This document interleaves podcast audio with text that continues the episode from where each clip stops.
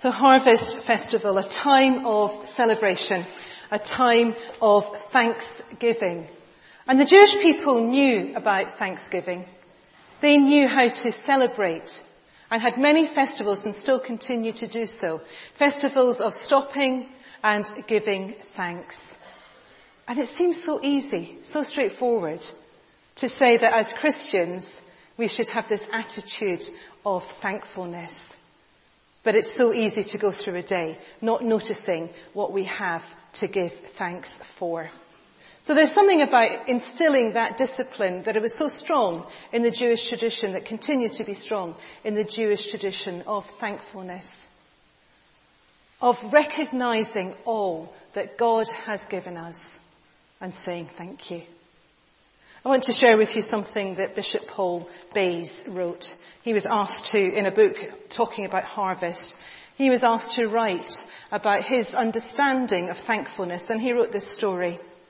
As a young Christian, I was looking for followers of Jesus who might be my role models. And I came across the Swedish diplomat, Dag Hammarskjöld.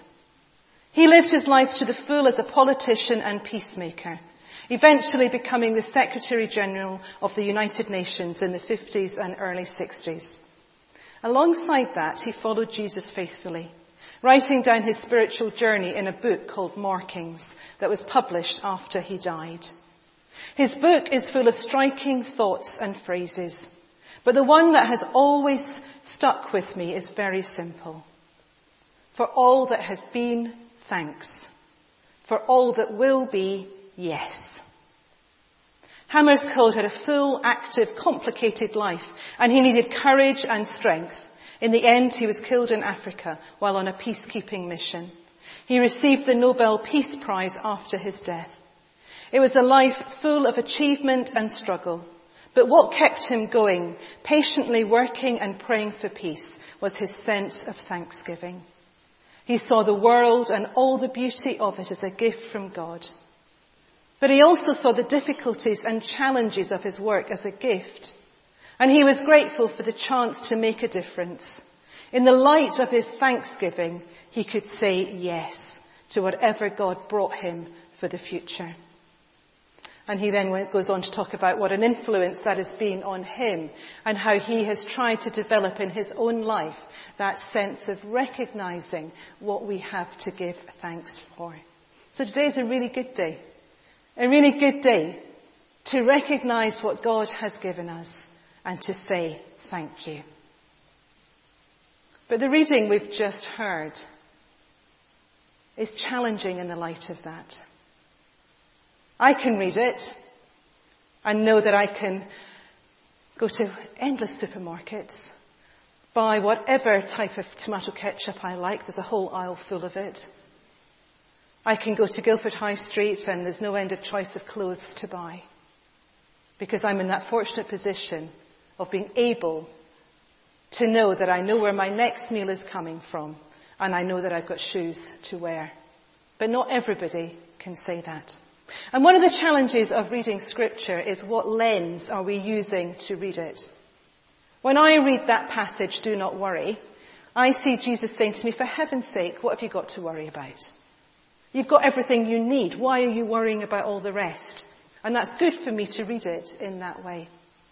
But if I was reading this passage in a church in Indonesia today, struggling with the impact of the tsunami, having lost members of my family, having lost my home and all my possessions, how would I read that passage today?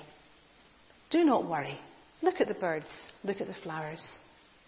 That's not realistic in their situation, and yet it's still Jesus speaking into a situation. What if I was to read that and I live in Guildford, not that far away, but I've lost my job, I've defaulted on my mortgage payments, I've become homeless, I had a successful life, but suddenly it's all gone. Or I'm struggling to find work and actually, I've got a family to feed, and the benefits that I get paid run out on Tuesday, and I don't get paid again till Friday. How do I read that passage? Do not worry. God provides you with food. The reality of how we read that passage will depend on our situation. And yet, we know that there is truth in what Jesus is saying. So, how can I make sense of that today? How can I make sense of Jesus saying, We have a God who gives abundantly? Because ultimately, that's what that passage is about. It's about a picture of God who has given us everything we need.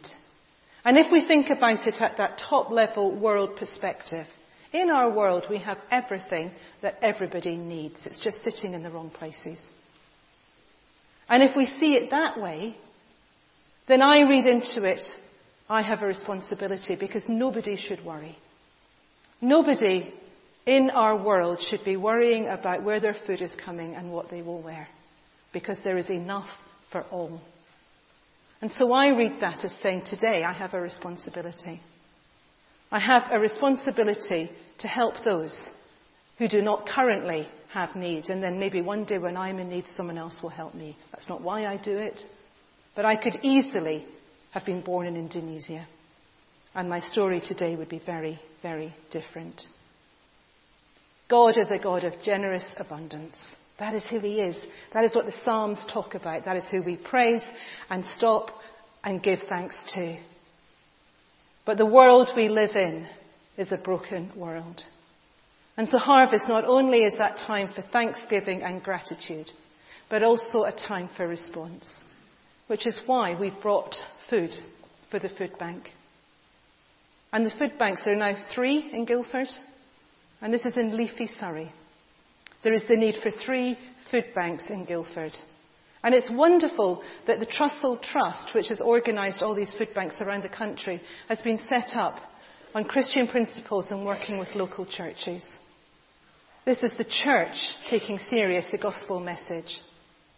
But we need to recognise the need. So thank you for what you have brought because I know that will be greatly of benefit to people. The other lovely thing about food banks is that it's done with grace and love.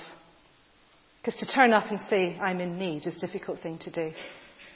And they offer love and grace, a cup of coffee, a piece of cake, someone to talk to, and then, by the way, here's your food. To give dignity to people. And that is what we do in response to what God has given us. And we also want to have today a retiring offering. And I realise that I've had a bad morning, I've forgotten everything. I've forgotten to put out on the porch, we've got some gift aid forms and we'll put a basket out as there. But by the time you go to the porch, it will be there. Because we would like to give a financial offering as well through the emergency committee, but we will use our own um, mission partner Tear Fund. Tear Fund is part of the DEC, which is the umbrella organisation for need at times of emergency. We work with Tear Fund in a variety of ways, and how good it is at Harvest to see a, a, different way in which Tear Fund works. It just so happens that this has come up at the same time as Harvest, and we felt that actually that's a really good way of supporting Tear Fund in an emergency situation rather than through their ongoing work, because they work in so many different ways. So thank you for bringing food and if you feel that you would also like to give towards the, um, the appeal following the tsunami in Indonesia, there'll be a basket and gift aid forms if you do that um, in the porch as our response to all that God has given us. This is a prayer attributed to St. Teresa of Avila. Christ has no body now on earth but yours. Yours are the only hands with which he can do his work. Yours are the only feet with which he can go about the world. Yours are the only eyes through which his compassion can shine forth upon a troubled world.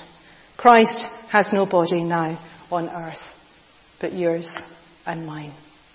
Today, as we give thanks, let us be Christ in our broken world and be his hands, his feet, his eyes, his heart and let his love flow through us to those in need today. Amen.